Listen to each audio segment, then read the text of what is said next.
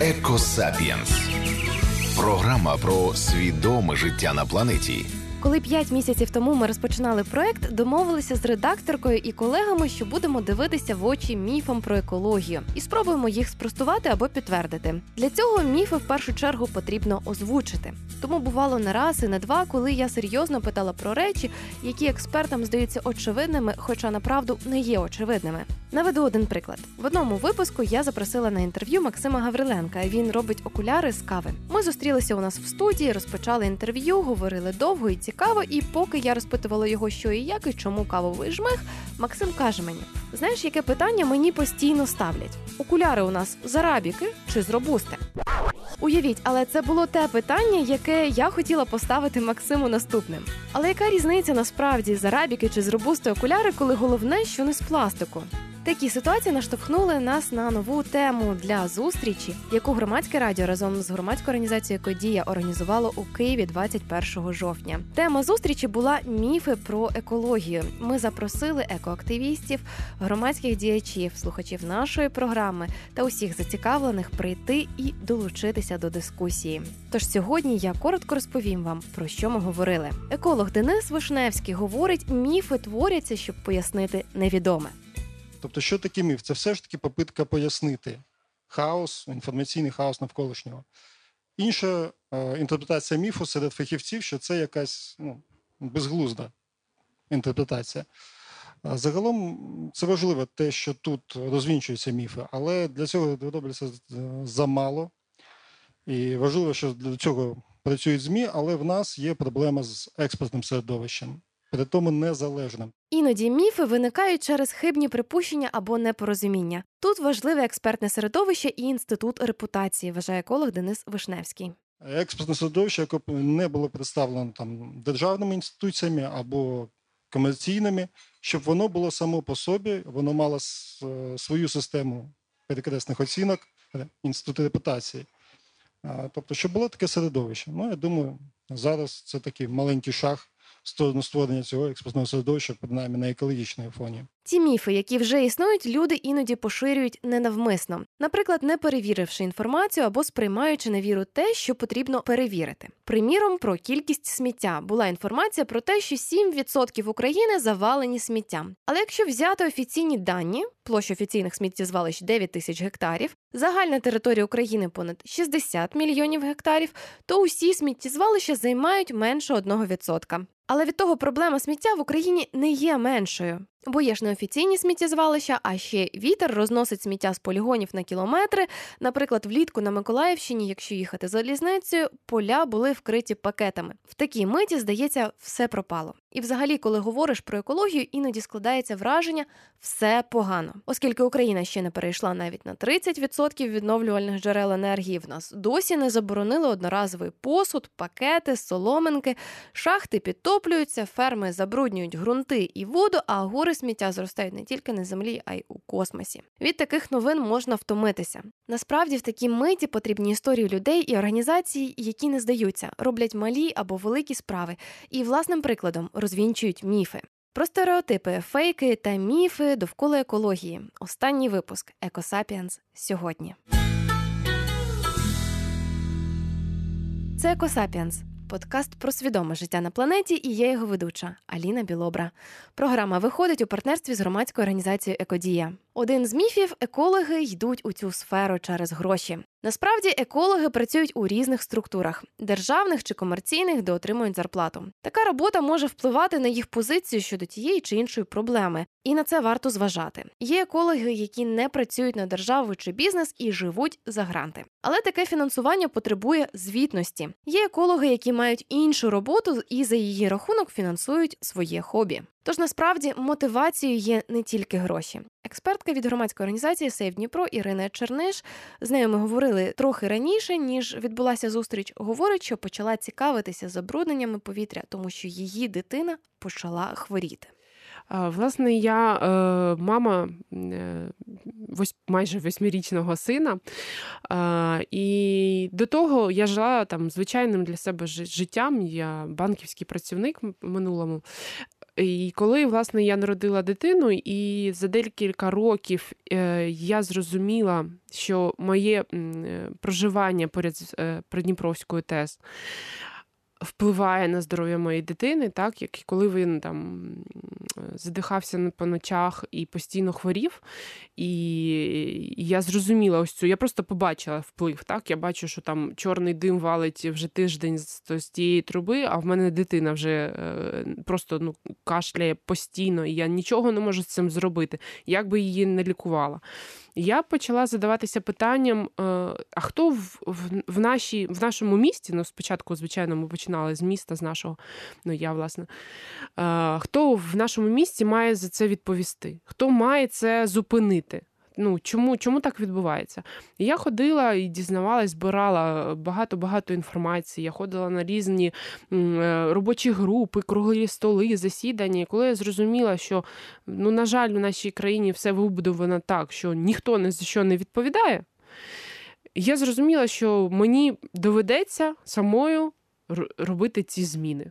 Е, я не не, не холодною головою до цього прийшла. Я прийшла до цього, до цього скоріше материнським серцем. З часом Ірина зустріла однодумців. Я зустріла, ну я не знаю, там небеса якось так вирішили. Я зустріла свою команду, яка була так само е, вмотивована, як і я. Ми всі мешканці, е, які страждають від впливу е, цього забруднювача. І тоді ми зібралися в таку надвмотивовану е, коаліцію е, спочатку в своєму місті в ініціативу, і ми почали зміни. І коли в нас це вийшло, було складно. Ну, Ми стикаємось постійно з із різними провокаціями, із спробами дискредитувати нашу діяльність. Але, по-перше, нам повірили, одразу нам повірили люди в нашому місті. Вони навіть допомагали нам е, грошима, коли нам потрібно було постійно їздити в Київ на перемовини і таке інше. І в міністерстві постійні зустрічі. Ми пікетували. Ну багато багато чого робили. Громадська організація Сейв Дніпро ретельно стежить за діяльністю Придніпровської ТЕС та Дніпровського металургійного заводу. Ірина розповідає, що здобутки є.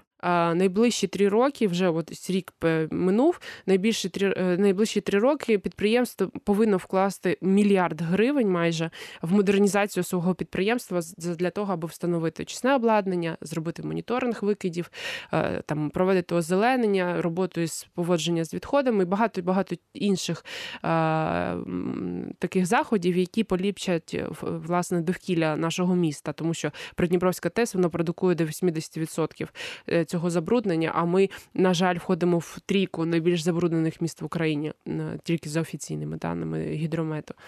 Так ось, е, власне, це було головним е, мотивом нашим. Саме такі зміни мотивують працювати далі, говорить Ірина. Коли ми зрозуміли, що ми переросли просто з ініціативою, ми можемо робити якісні зміни в країні.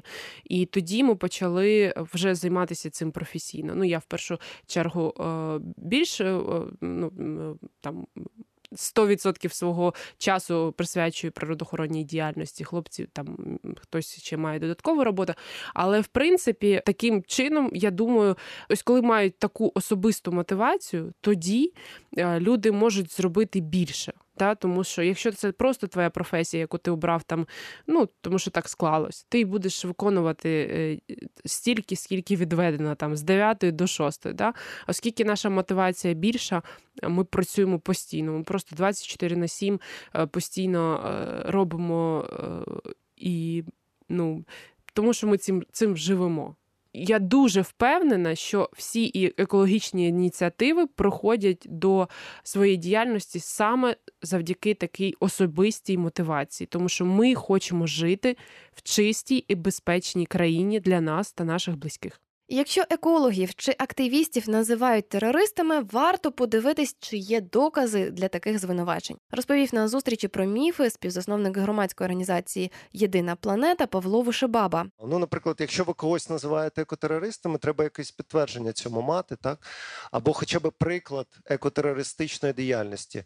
Що це таке? Я насправді дуже складно уявляю, що таке екотероризм, але це дуже часто можна почути від е, виробників.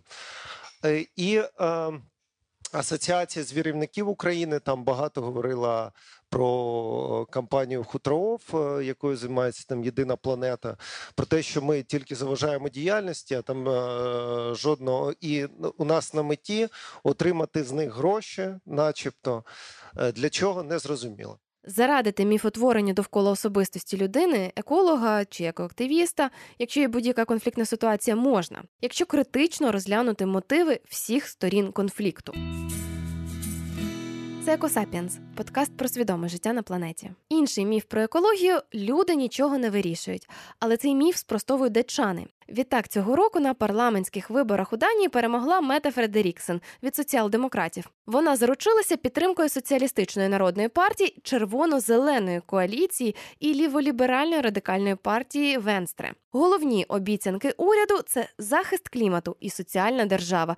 До 2030 року вони обіцяють скоротити викиди СО2 на 70%. Датчани вирішили, екологія для них важлива. А відтак і політики почали серйозніше ставитися до проблем екології. Експертка Сейв Дніпро Ірина Черниш говорить, цього року під час передвиборчих перегонів 20 громадських організацій об'єдналися, уклали список екологічних проблем, який передали всім кандидатам, і переконували політиків діяти. Коли ми зробили аналіз ще програм кандидатів у президенти, ми зрозуміли, що надзвичайно мало.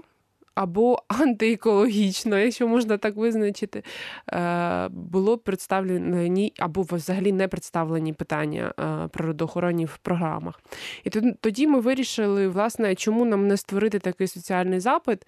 Е, І ми залучили колег. У нас була широка коаліція дуже авторитетних і експертних організацій громадських, різних, не тільки екологічних, тому що питання природоохоронні вони, вони дотичні до, до всіх, до фінансових питань, до корупційних питань багато чого. Е, І е, те саме ми робили на на виборах е, у парламент. З восьми партій, е, до яких ми зверталися, шість долучились. Вони дали свої відповіді, е, вони розширювали свої програми екологічними е, блоками, вони давали свої публічні відповіді на питання, які ми зазначали в своїй екоадженді. І, власне, ми.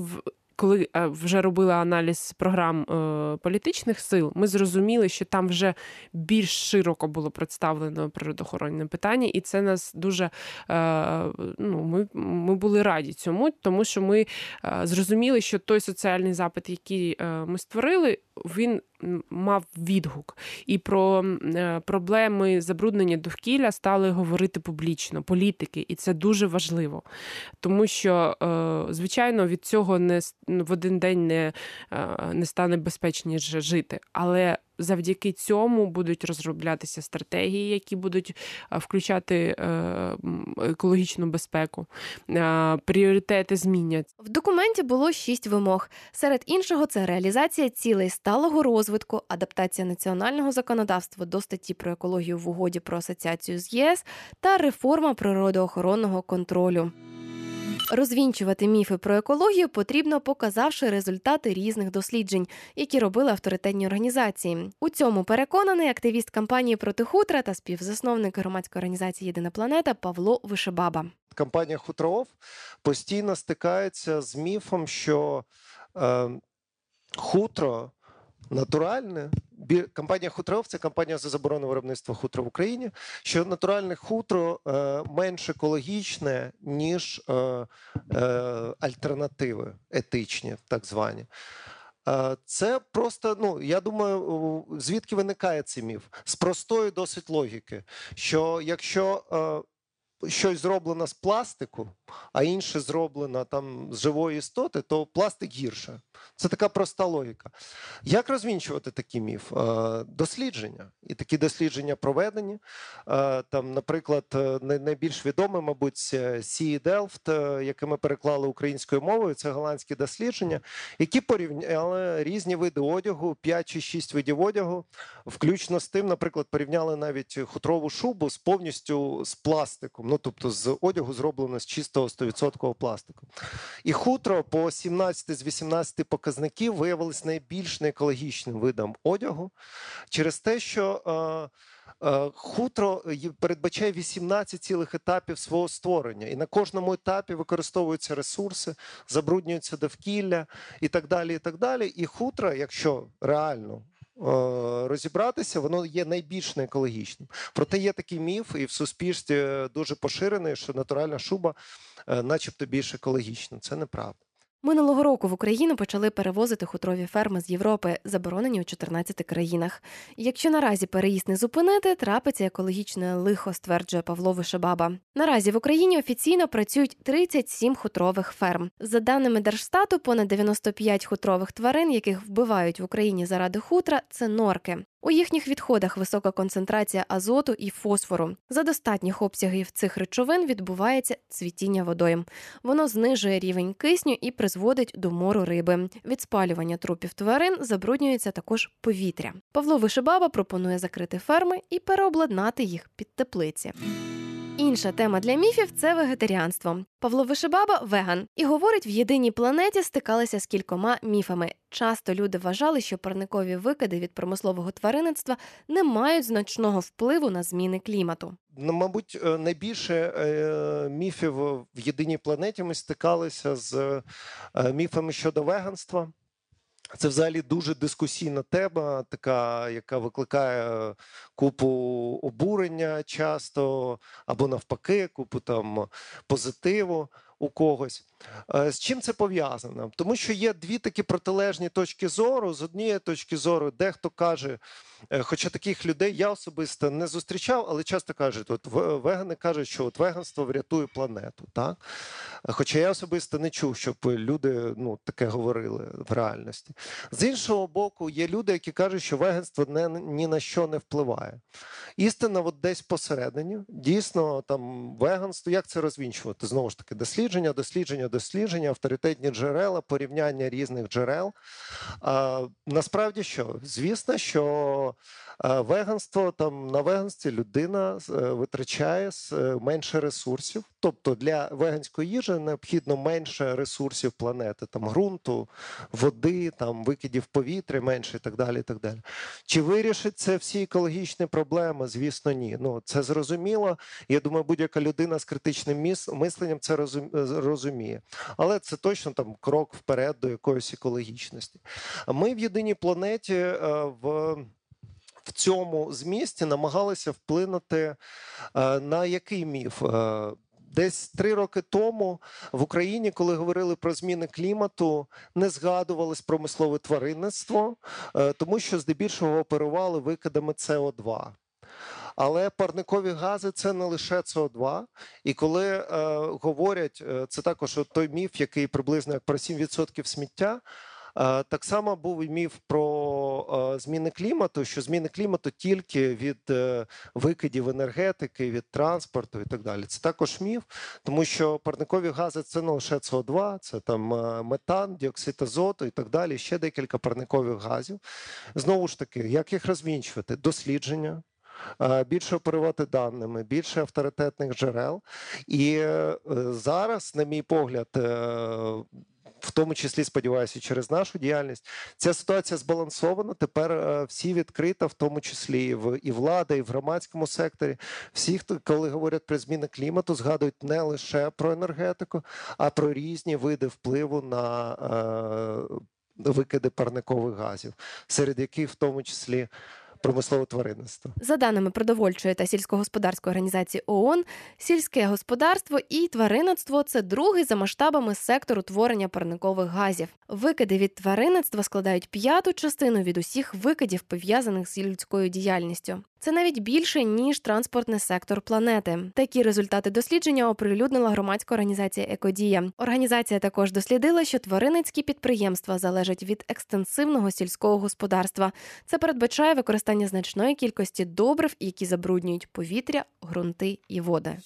Екосапіенс на громадському радіо. Сортування сміття це інша тема, де міфів також існує достатньо. Найперший з них сміття це гроші, говорить лідерка проєкту Україна без сміття Євгенія Аратовська. Перший міф це сміття це гроші. Ну, звичайно, ви вже чули про це багато разів, що це великі гроші. І я розповім про ці міфи на своїй діяльності, на своєму там побутовому рівні. І коли там 4 роки тому назад я планувала заснувати проект Україна без сміття, я планувала займатися виключно соціальною підприємницькою діяльністю, тому що сміття це гроші. Коли я її планувала, я думала, що от я поставлю баки для сортування в офіси, офіси будуть сплачувати за сервіс, я буду продавати вторсировину, і буде дуже дуже багато. І ну, тобто, звичайно, точно будуть великі гроші. Е, З часом виявилося, що е, дуже багато ресурсів витрачалося на оренду автівки, на заправлення там своєї власної автівки, на те, щоб винайняти склад, а потім ще знайти людину, яка буде пересортовувати цю вторсировину. Треба було вести перемовини і мати офіс.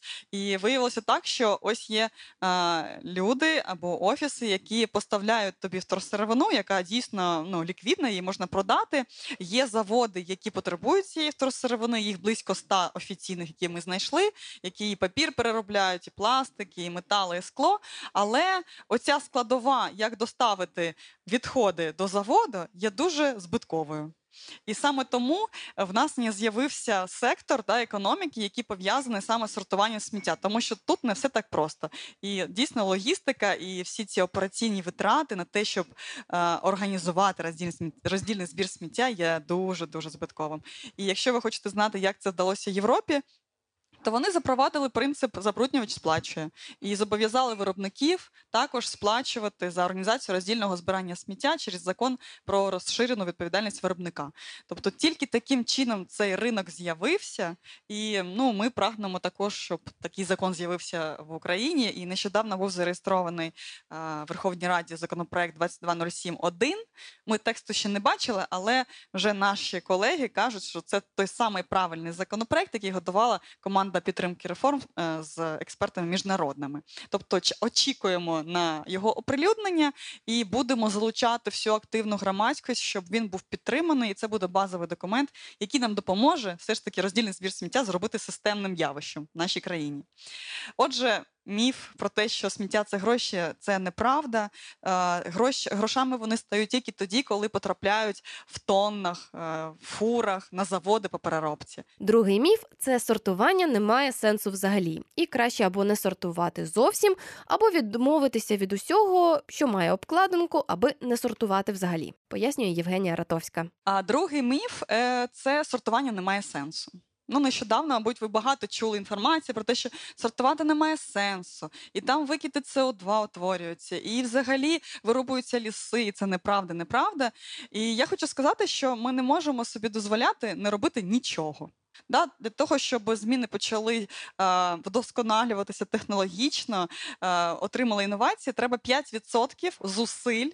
Може таких організацій, як ми, щоб почати цей процес і потім його удосконалювати, коли він стає бездоганним. Але якщо не починати, то він просто не з'явиться. І сьогодні ну, на всій планеті немає бездоганних технологій. Якщо поговорити про технологію поводження з відходами, це є найгірше захоронення сміття або викидати там в океан.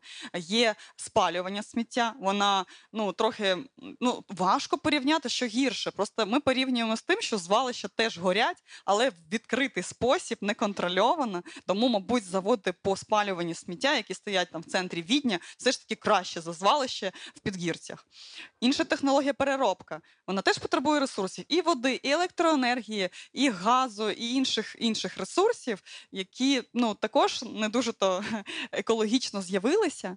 А потім що в нас іде компостування і йде zero waste філософія, коли ми маємо від цього відмовитися. Я вважаю, що це дуже круто від цього відмовитися, але, мабуть, це е, так вважає певна частина дуже відповідальних людей. Це десь приблизно 5, ну оптимістично від відсотків. Всі решта вимагають ходити в супермаркет, мати дешево, зручно, прямо сьогодні свій улюблений сирочок. І коли ми кажемо все закрити, все відмінити, ну можна собі уявити, який буде спалах громадського незадоволення. Тому тут потрібно працювати з культурою людей, пояснювати саме таким людям, що треба рухатися до відмови, але не лікати їх одразу відмовою від всього. Третій міф переробити можна все. А третій е, такий класний міф про те, що все можна переробити. Все, все, все можна переробити, всі пластики, особливо можна переробити. І коли я тільки починала свою діяльність, я теж була в цьому переконана, думала, все. І я була здивована, чому на фестивалях не збирають одноразовий посуд пластиковий. Чому це ж пластик? Чому його не можна не можна сортувати? Сьогодні ми вже розуміємо, що в пластиковий контейнер не треба кидати забруднений їжею пластиковий посуд, він не до переробки. А тоді було важко в це повірити, тому що це ж пластик. А, так само пластикові обгортки для там, скажімо, макаронів чи круп, які е, начебто е, є такими, які переробляються в Європі, вони маркуються, там написано recyclables, е, але от нещодавно був скандал з тим, що з Данії це сміття потрапило в Малайзію, Філіппіни, а там точно е, ці відходи або спалюють, причому в відкритий спосіб. Наші колеги з Америки вони зняли чудовий фільм, він скоро вийде. Е, і вони зняли про те, що цим сміттям в Індонезії не дуже далеко від Балі, просто м, е, за допомогою цього паливу роблять ем, тофу. Да? Тобто тут виготовили тофу, е, де підкидають ці обгорточки, воно горить, і тофу вам, скоріш за все, ви веган та вегетаріанець везуть їсти на балі. І ви такі, о, клас! Але насправді отримали порцію діоксинів там чи іншої якоїсь проблеми. Е, Тобто виявилося, що навіть в Америці це не є упаковкою, яка не в Америці, а в Європі, яка переробляється. І таких скандалів дуже багато, тому варто громадськості слідкувати за ну, кінцевим да, етапом. А дійсно воно буде перероблено. Що навіть в Європі такі випадки трапляються. В Україна без сміття радять розпочати з того, що обирати не лише продукт, а й упаковку, але тільки ту, яку можна здати на переробку, і в такий спосіб грошима підтримувати тих, хто дбає про екологію. Еколог за освітою Сергій Мирний говорить, люди повинні відмовитися від міфу, що існує абсолютна екологічність, і повинні визначити для себе, яку ціну за блага вони готові заплатити. Треба розуміти і треба відстроюватися від найголовнішого міфа про те, що є абсолютна екологічність. А розумієте, насправді будь-яке виробництво це неминуче забруднення, і треба ставити питання, значить, про його про його мінімізацію. Мінімізацію. І не треба ідеалізувати. Це ще один із міфів минула. Е, Як класне, яке було класне природнє середовище там 200 років тому, 1000 років тому назад. 200 років тому назад середня тривалість життя була, я думаю, років 30 чи щось таке. От і те, що ми зараз живемо, і те, що ми зараз доживаємо до е, дуже рідких тоді хво- хвороб, як то там рак, як то там ну маса ще там Альцгеймер, маса хвороб, їх просто не знали, до них не доживали, або їх не діагностували, коли вони були. Бо і це треба теж розуміти і розуміти ну плату за прогрес, і просто балансувати, щоб ця плата була адекватною, а не надзвичайною, щоб цей вибір робився інформовано і культурно. Тож важливі критичне сприйняття інформації та вміння розвінчувати міфи. Змінювати свої переконання або навколишній світ ніхто не любить. Але що робити, коли ці ідеї ґрунтуються на цілковитій дезінформації? Чи є дієвий спосіб розвінчати міф? Вчені Стівен Левандовський, Джон Кук провели кілька власних експериментів і зробили огляд наукової літератури про міфи. Результати вони виклали у книзі Підручник з розвінчування міфів. Зазначу, що це збірка практичних порад і науково обґрунтованих статей, як коригувати помилкові ідеї, скажімо, щодо зміни клімату або еволюції. Рекомендації дослідників стануть у пригоді у будь-якій ситуації, коли ви розумієте, що дискусія зайшла у глухий кут. Екосапіенс на громадському радіо.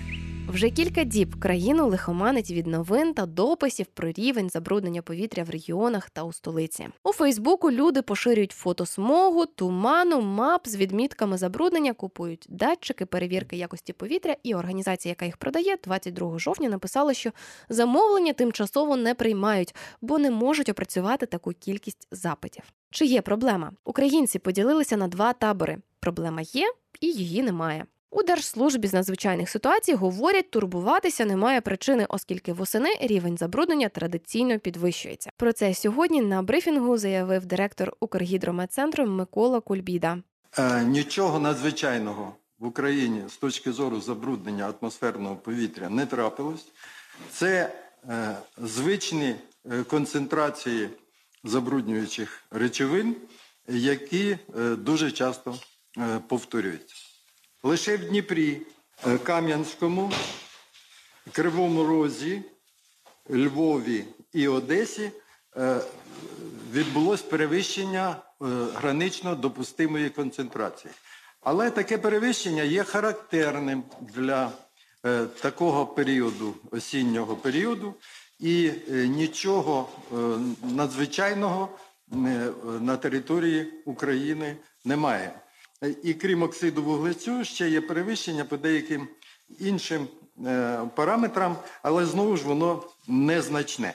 Експертка громадської організації Сейв Дніпро Ірина Черниш говорить, смог виник через безкарність поліїв, листя у містах, у городах та стерні на полях разом із промисловістю, транспортом і затяжними туманами. Перевірити, чи справді все добре з повітрям у вашому районі, можна у мобільному додатку Telegram. У ньому можна відкрити Save EcoBot. Ірина Черниш говорить, створили вони такий бот, аби надавати людям актуальну інформацію про стан повітря і не тільки. Наш цей викубот він в першу чергу має сповістити людині, яка забрудненість відбувається просто зараз, задля того, аби вона могла планувати свій час. Оскільки повітря ми вважаємо це най, найвищий чинник, е, який впливає на здоров'я людей, тому звичайно ми в першу чергу працюємо з повітрям, е, аби будь-який, будь-який українець або будь-яка людина, узявши там свій телефон або завдяки своєму е, комп'ютеру, могла зрозуміти,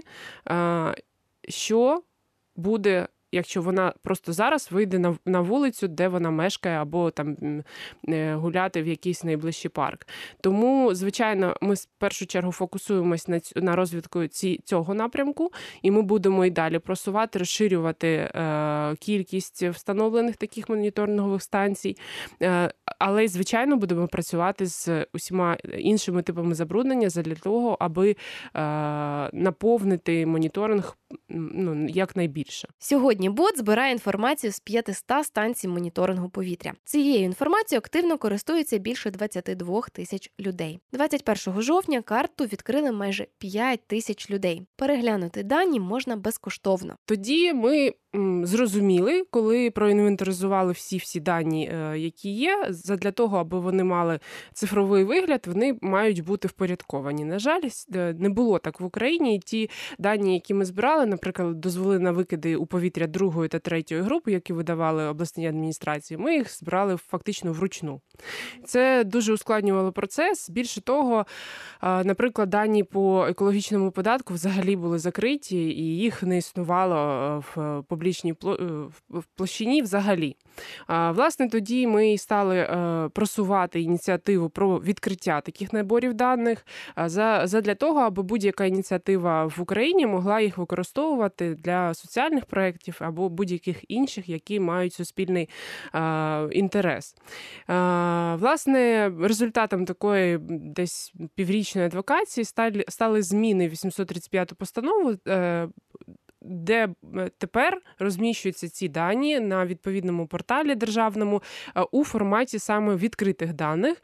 Тобто сьогодні можуть створюватися інструменти, е, проекти на ем, завдяки цим відкритим даним, які постійно будуть публікуватися раз на квартал. Вони мають бути оновлені. Рік тому цього бота презентували громадська організація Сейв Дніпро разом з Мінекології. Цей бот дозволяє не тільки побачити дані про якість повітря саме у вашому місті і районі, а й може знайти та впорядкувати для вас дані з реєстру оцінки впливу на довкілля, показати вам дозволи на користування надрами, на спеціальне водокористування та поводження з небезпечними відходами. Ірина говорить, бота створили, коли самі проходили процедуру оцінки впливу на довкілля Дніпровської ТЕС. Ми більше півтора роки тому е, власне створили цей викобот. Це е, спочатку це був інструмент е, агрегування всіх дозвільних документів та процедур, е, які є в нашій країні.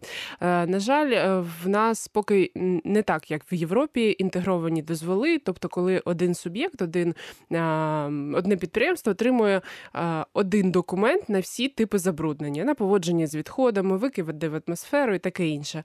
В нас е, такі документи отримуються в різних цовах, і це дуже дуже складно і ускладнює процес е, ну, отримання інформації і далі адвокатування там будь-яких соціальних ініціатив.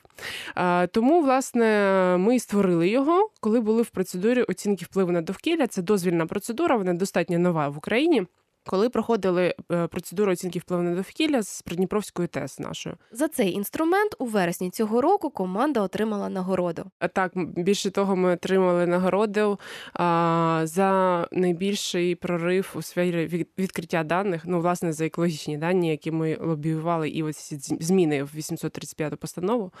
Тож, аби зрозуміти, чи правду говорять ті чи інші посадовці, можна перевірити, чим пахне повітря, якого воно кольору, і перевірити інформацію про забруднення повітря та води у кількох джерелах. Екосапіенс на громадському радіо. Одним з таких джерел є наша програма, наш подкаст Екосапіенс, подкаст про свідоме життя на планеті. Для нас це програма про те, як люди піклуються про людей в першу чергу і про природу у другу. Адже земля без нас виживе а ми без землі ні. Це слова американського журналіста, тричі лауреата Пулітцерівської премії Томаса Фрідмана. У цьому подкасті ми хотіли показати, що крок за кроком, кожен окремо і всі разом ми можемо контролювати те, як впливаємо на зовнішній світ. Іноді малі дії це крок до більшого впливу. У кав'ярні на вході до громадського радіо бариста завжди робить мені каву і чай в горнятко. А друзі не соромляться казати, що купують стильні речі у секонд-хенді. Проект Екосапіенс це 11 годин ефіру. Це нова передача, яка виходила щосереди впродовж п'яти місяців. Це історії та експертні думки понад півсотні українців та іноземців, які взяли участь у цій програмі. Це історії про вас. І це історії для вас на тлі загальних проблем, і ось цього все пропало. Ми надихалися самі і намагалися надихнути вас разом подолати ту відстань, яку доведеться пройти на шляху до екосвідомого життя. Це був останній випуск Екосапіенс, подкасту про свідоме життя на планеті. Весь цей час з вами була я, Аліна Білобра. Над випуском працювали редакторка Олена Терещенко та звукорежисер Дмитро Сміян. Прослухати подкаст ще раз або почути попередні випуски можна на сайті громадське.радіо у розділі подкасти або на саундклауді та в додатках на мобільних телефонах. Почуємось, слухайте, думайте, живіть екосвідомо. Екосапіенс на громадському радіо.